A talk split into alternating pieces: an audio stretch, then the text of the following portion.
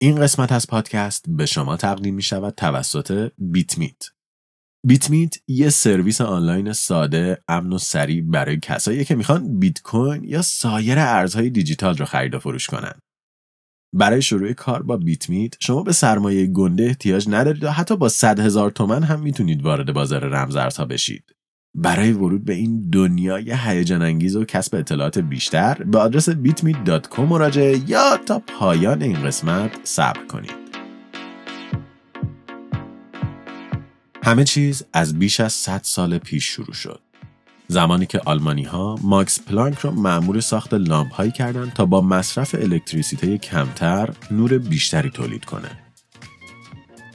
هنگام انجام این مأموریت بود که پلانک فهمید نور نه به شکل موجی پیوسته و بی‌پایان، بلکه در قالب بسته‌های مشخص و محدود به ما میرسه.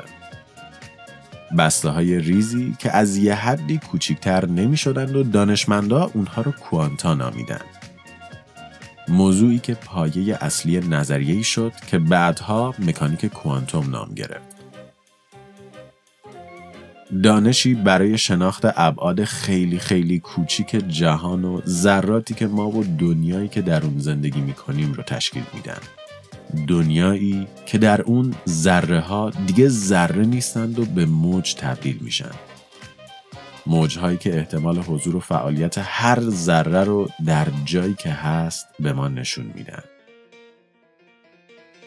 اما همین دانش کوانتوم میگه این ذراتی که گفتیم ذره نیستند و موج هستند رو وقتی از نزدیک مشاهده و اندازه‌گیری میکنیم دیگه موج نیستند و باز ذره میشن. به عبارتی درست مثل ما، الکترون ها وقتی کسی نگاهشون نمیکنه یه رفتار خاصی رو دارند و موج هستند، ولی لحظه‌ای که یکی سرشون میاره تو که فضولی کنه موج بودن رو ول میکنند و ذره میشن. ولی چطوری؟ چطور یه ذره میتونه هم ذره باشه هم موج؟ و چطور این اندازه‌گیری ماست که باعث میشه از یکی به دیگری تغییر کنه؟ و از اون مهمتر این که اصلاً موج چیه؟ آیا در ابعاد خیلی ریز جهان ما هر گونه ماهیت فیزیکی خودش رو از دست میده و به ابری از احتمالات پیچیده تبدیل میشه که حتی درکش برای ذهن ما غیر ممکنه؟ خب اینها سوالایی هستن که پیدا کردن جواب براشون میتونه سخت و حتی غیر ممکن باشه. هرچند که یک توضیح ساده وجود داره که شاید بتونه همه این سوالها رو پاسخ بده. معمای دوگانگی ذرات زیراتمی رو حل کنه و دری جدید از احتمالات بی‌پایان به روی ما باز کنه. پاسخی ساده به نام دنیاهای چندگانه یا جهانهای موازی. سلام. شما الان در حال گوش دادن به پادکست هستید. یا هدفون تو گوشتونه یا پادکست داره از اسپیکر گوشی، ماشین یا یه وسیله دیجیتال دیگه براتون پخش میشه. شما الان این جمله که من در حال گفتنش هستم رو میشنوید. ولی در همین لحظه شما در حال شنیدن یک جمله دیگه هستید. جمله‌ای که به جای این جمله در پادکست گفته شده. حتی ممکنه شما در حال شنیدن یک پادکست دیگه باشید. شاید اصلاً پادکستی در کار نیست. شاید اصلا شما الان اینجا نیستید. شاید حتی اصلا شما شما نیستید. در تئوری دنیاهای چندگانه به ازای هر اتفاقی که در این لحظه داره میفته دنیایی هست که این اتفاق درش رخ نمیده. به ازای هر تصمیمی که گرفتید دنیایی هست که اون تصمیم درش گرفته نشده و به ازای هر عمل احتمالی از بیعملی وجود داره. به زبان ساده در دنیاهای چندگانه هر چیز و همه چیز نه تنها ممکنه بلکه وجود داره و در همین لحظه در حال وقوعه. اما بذارید قبل از اینکه خودمون رو با این حرفای فلسفی گیج کنیم برگردیم به دنیای کوانتوم و دوگانگی که ذهن دانشمندا رو به خودش مشغول کرده بود. در دهه هزار و نهصد و پنجاه نیم قرن بعد مطرح شدن بسته‌های کوچک انرژی توسط پلانک و در حالی که نیلز بور و دیگر دانشمندان مکتب کوپنهاگ دوگانگی ذره و موج فیزیک کوانتوم را کاملاً پذیرفته بودند، دانشمند دیگری به نام هیو اورت مقاله‌ای منتشر کرد و در اون مدعی شد که تغییر حالت امواج کوانتومی به ذرات هنگام اندازه‌گیری چیزی جز یک توهم مشاهداتی نیست. اورت در مقاله خودش نوشت که حالت اول و آخر فیزیک کوانتومی همون حالت موجی ذرات و بقیهش هیچ اهمیتی نداره. اورت در مقاله خودش میخواسته که از بزرگترین بحرانهای فیزیک رو حل کنه، ولی برو دوستاش اونقدر اونو به خاطر ایدهش مسخره کردن که فیزیکدان بدبخت کلن دانش کوانتوم رو گذاشت کنار رو تا آخر عمرش حتی یه دونه مقاله دیگه هم در این موضوع منتشر نکرد. و خب یه جورایی برو دوستای قلدرش حق داشتن که اون رو مسخره کنن. کاری که اورت کرده بود مثل این بود که دستش رو جلوی چیزی که نمیخواد ببینه بگیره و بعدش بگه ببینین همچین چیزی اصلاً وجود نداره، نگران نباشین، هیچ خودتون رو چی نکنین. مشاهدات دانشمندان خیلی منطقی ذره بودن الکترون از یک طرف و محاسبات مختلف در حالت کوانتومی موجی بودنش رو از طرف دیگه ثابت کرده بود. حالا یه یاروی اومده بود میگفت که ولش کنین، به اون تیکش فکر نکنین. هرچند آقای اورت تنها کسی نبود که در اون زمان با این نامعلومی کوانتوم مشکل داشت، چرا که یکی از بزرگترین دانشمندان تاریخ و از مؤسسین خود مکانیک کوانتوم هم نمیتونست با این ماهیت عجیب و غریب و نامعلوم پدیده‌ای که خودش کشف کرده بود کنار بیاد. آلبرت آینشتاین رو بیشتر به خاطر تئوری‌های نسبیت خاص و نسبیت عام میشناسن، دو نظریه بزرگی که ما در قسمت‌های قبلی پادکست کلی درباره‌شون حرف زدیم. اما کشفی که در نهایت باعث شد آینشتاین نوبل فیزیک رو بگیره همون بسته‌های اطلاعاتی بود که ماکس پلانک اولین بار بهشون فکر کرده بود.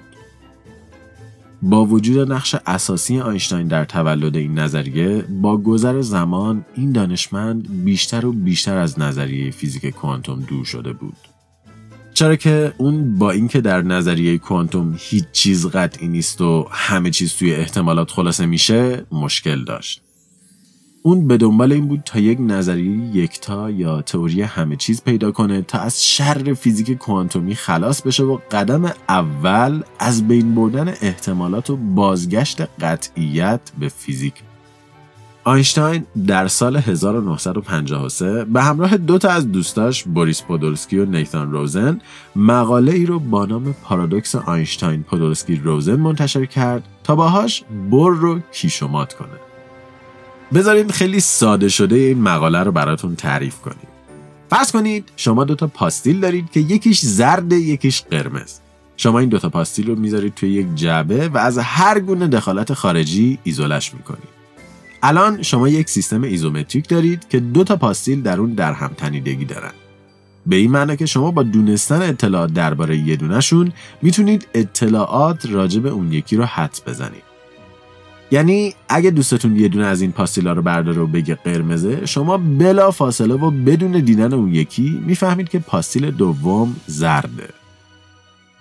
آینشتاین این مقاله رو نوشته بود تا احتمالات رو از معادلات کوانتومی حذف کنه، ولی در اثر همین مقاله و خیلی ناخواسته دست گذاشت روی یکی از اسرارآمیزترین پدیده هایی که تا حالا توی علم مطرح شده.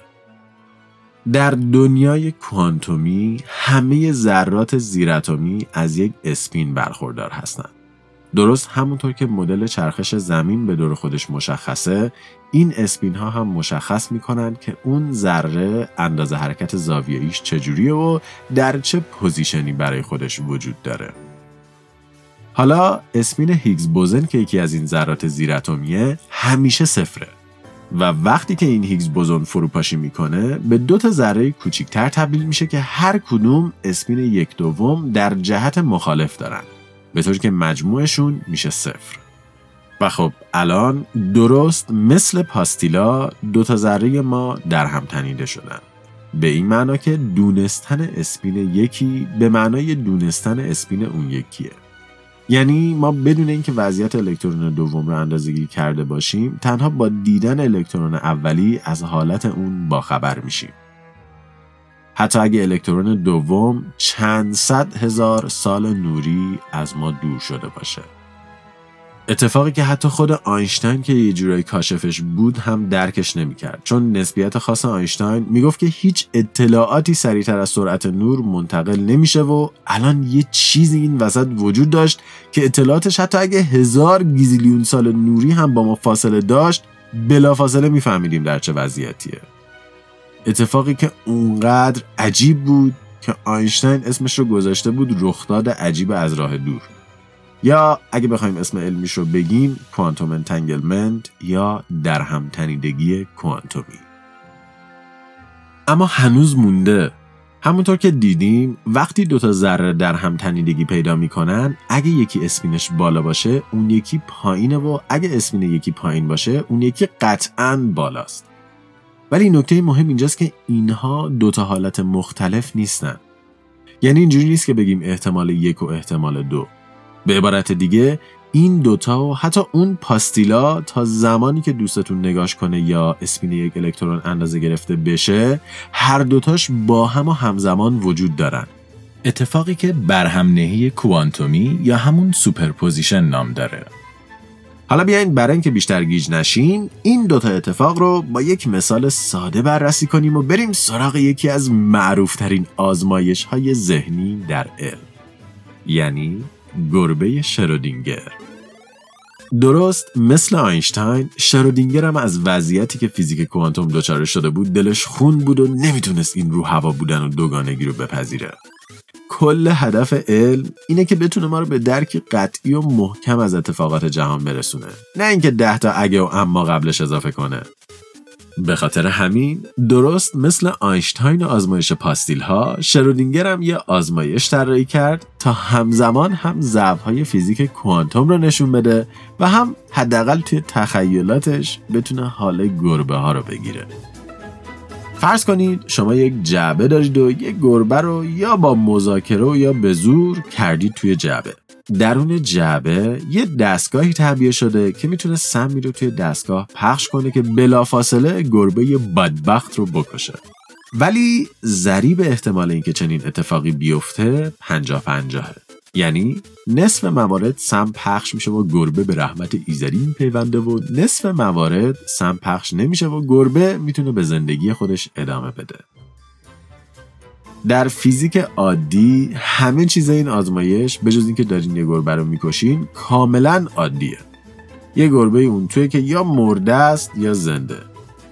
ولی توی فیزیک کوانتومی اوضاع به این سادگی ها نیست. در فیزیک کوانتومی ما الان یک برهمنهی یا سوپرپوزیشن درون جعبه داریم که گربه توش هم زنده است هم مرده. طبق نظریه بور تا قبل از باز کردن در، جعبه یه مدل موجی از احتمالات داره که هر دو اتفاق ممکنه و باز کردن در جعبه حکم اندازه‌گیری توسط عامل بیرونی رو داره و اون تابع احتمالات درست مثل الکترون از حالت موج به ذره تغییر ماهیت میده و سوپرپوزیشن مرگ و زندگی به یکی از دوتا حالت منتهی میشه. به نظر شرودینگر این خیلی احمقانه بود و کلاً هدف اون از طراحی این آزمایش این بود که به بور بگه چطوری میشه تا قبل از اینکه در جعبه باز بشه گربه هم زنده باشه هم مرده، بعد که در جعبه باز شد بگیم اوبس گربه مرده. چرا چرت میگی مردک؟ ولی اینجاست که اگه ما نظریه هیو اورت که اول قسمت توضیح دادیم رو در نظر بگیریم، یهو کل بازی عوض میشه.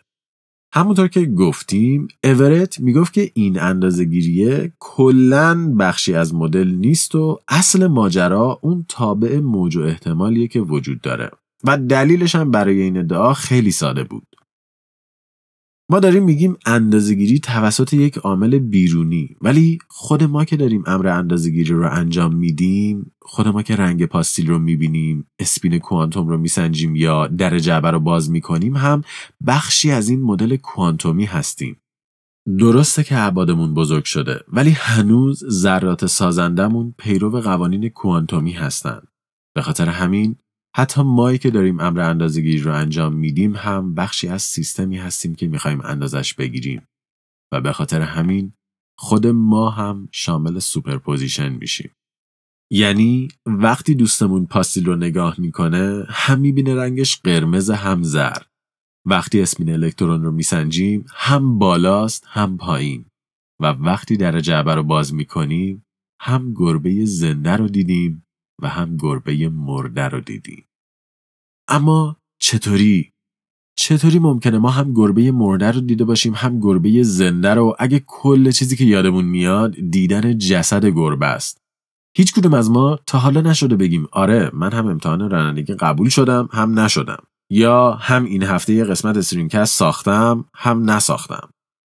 برای اینکه بفهمیم چطور این اتفاق میفته و چطور ما نمیفهمیم چنین اتفاقی داره میفته، باید از یک پریده دیگه صحبت کنیم به اسم ناهمدوستی کوانتومی یا همون کوانتوم دیکوهیرنس. در توضیحات قبلی دیدیم که اورت خود ما انسان‌ها و اندازه‌گیرنده رو بخشی از مدل کوانتومی میدونست. ولی اگه اندازه‌گیرنده خودش بخشی از مدل کوانتومیه، آیا نمیتونیم بگیم که هر ذره و هر چیزی که در محیط وجود داره هم یه جورایی جزء مدل کوانتومی ما به شمار میاد؟ هر فوتون نوری که حرکت میکنه، هر مولکولی که در هوا وجود داره، میلیون ها ذره‌ای که در فضا هستند و دائما با ما برخورد میکنند، اینها همه بخشی از مدل کوانتومی ما هستند.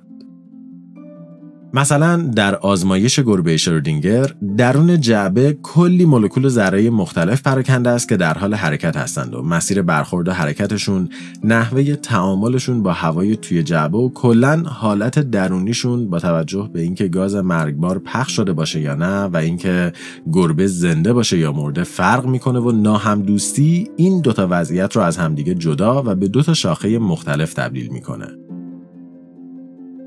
و علاوه بر این، برخورد این ذرات با اتفاقاتی که داره درون جعبه میفته باعث میشه درست مثل اون دوتا ذره‌ای که حتی در فاصله خیلی دور هنوز اسپینشون به هم مربوطه، ساختار کوانتومی محیط هم با محتویات جعبه در هم تنیدگی پیدا کنه و خروجی اون رویداد به جهان ما هم متصل بشه.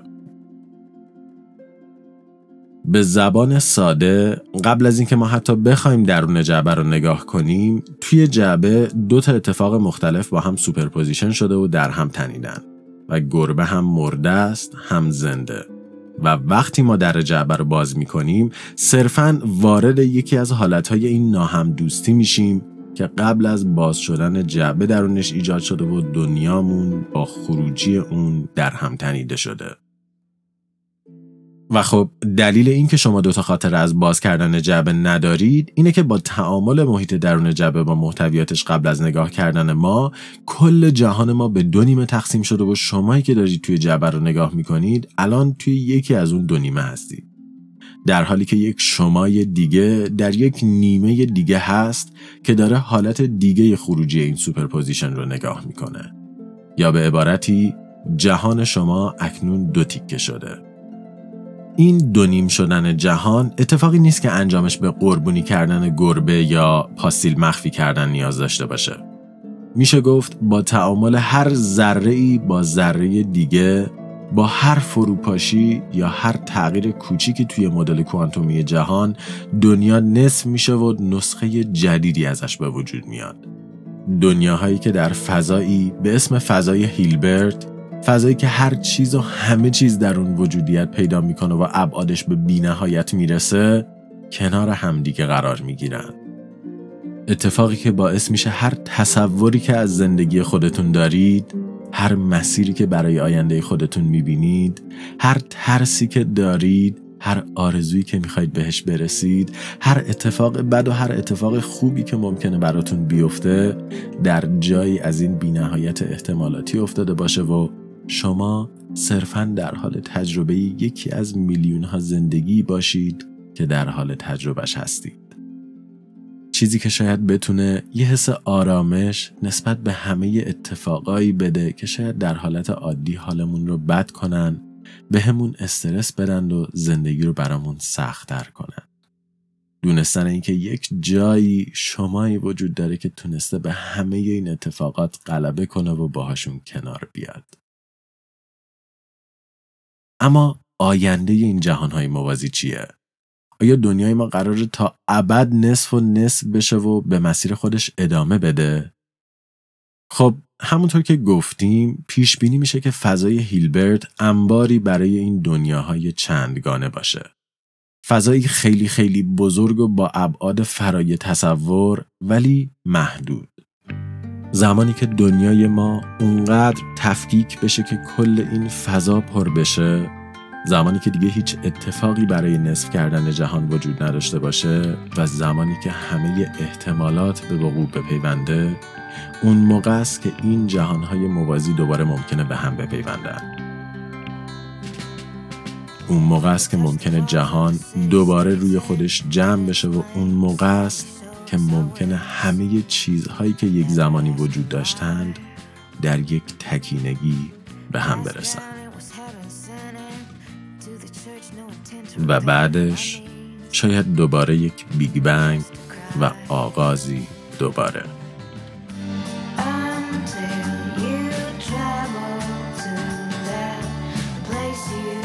استرینگ‌کست توسط من، رضا حریریان و شاهین جوادی نژاد تهیه و ساخته شده. برای کسب اطلاعات بیشتر درباره این پادکست و همچنین گوش دادن به بیش از نود داستان علمی از فضا، زمین و انسان، میتونید به وبسایت ما مراجعه یا ما رو در تلگرام، آیتیونز یا کست باکس دنبال کنید. همچنین برای دیدن محتوای تکمیلی این قسمت و کلی چیز میز دیگه از قسمت‌های قبلی، ما رو در اینستاگرام پادکست دنبال کنید. این قسمت از پادکست به شما تقدیم می شود توسط بیت میت. بازار رمزارزها در یکی دو سال گذشته رشد شگفت‌انگیزی داشته. از افزایش قیمت نجومی بیت کوین گرفته تا چند برابر شدن اتریوم و کلی رمزارز دیگه. مثلا شما اگه شش هفت سال پیش ده میلیون میدادین بیت کوین میخریدین، الان بیت کویناتون بیش از یک میلیارد ارزش داشت. به همین خاطر که افرادی همچون ایلان ماسک، مارک کوبن و حتی اسنوپ داگ بخشی از داراییشون رو روی این رمزارز گذاشتن. اما برای ورود به دنیای رمزارزها هیچ وقت دیر نیست و بیت میت اومده که کار شما رو راحت کنه. بیت میت به شما اجازه میده خیلی راحت، امن و سریع بیت کوین خرید و فروش کنید. با این سرویس شما میتونید حتی با صد هزار تومان هم رمزارز بخرید و بفروشید. ثبت نام در بیت میت تنها یکی دو دقیقه بیشتر طول نمیکشه. بلافاصله بعدش شما یک کیف پول رایگان دریافت میکنید که میتونید بیست و چهار ساعت بدون تعطیلی برای خرید و فروش ارزهای دیجیتال یا واریز و برداشت بیت کوین ازش استفاده کنید و تیم پشتیبانیش به هر سوالی که داشته باشید پاسخ میده. قیمت و کارمزدها کاملا شفاف و تا سقف ده میلیون تومان هم نیازی به احراز هویت نیست. خلاصه که تا دیر نشده شما هم به این بازار روبروش بپیوندید و با بیت میت رمزارز خرید و فروش کنید. برای کسب اطلاعات بیشتر و ثبت نام به آدرس بیت میت دات کام یا لینک توضیحات سر بزنید یا توی گوگل فارسی کلمه بیت میت رو جستجو کنید. اگه دوست دارید بیشتر درباره جهان‌های موازی بدونید، بهتون توصیه می‌کنیم قسمت خودکشی کوانتومی استرینگ رو هم حتما گوش بدید. یکی از قسمت‌های قدیمی پادکست درباره اینکه چطور نظریه جهان‌های موازی میتونه باعث بشه همه ما به جاودانگی برسیم. اگر هم دوست دارید بیشتر درباره فیزیک کوانتوم بدونید، یک سر به گمانه حفاظت زمانی از همین فصل بزنید. این اپیزود برگرفته شده بود از کتاب Something Deeply Hidden نوشته شان کارول. آقای کارول یکی از فیزیکدانان برجسته معاصر هستند که در زمینه فیزیک کوانتوم فعالیت می‌کنند و در این کتاب به شکلی کامل نظریه کوانتوم، نحوه شکلگیریش، تئوری‌هایی که اکنون دربارش وجود داره و نظریه جهان‌های موازی رو بررسی کردند. اطلاعاتی که در این قسمت گفتیم نسخه خیلی خیلی خلاصه‌ای از این کتاب بود. ولی اگه دوست دارید بیشتر درباره فیزیک کوانتوم و اسرارش بدونید، حتماً این کتاب رو مطالعه کنید. استرینگ‌کست یک پروژه رایگانه و همیشه رایگان باقی میمونه. ولی کمک‌های شما باعث میشه ساخت پادکست آسان‌تر و تأمین هزینه‌های اون راحت‌تر بشه. و در نهایت، اگه شرکت یا سازمانی هستین که میخواین اسپانسر پادکست بشین، بهمون ایمیل بزنید. اونجا همه چی رو براتون توضیح میدیم. من رضا به همراه شاهین دو هفته خوبی رو براتون آرزو میکنم و تا قسمت بعد مراقب خودتون باشین.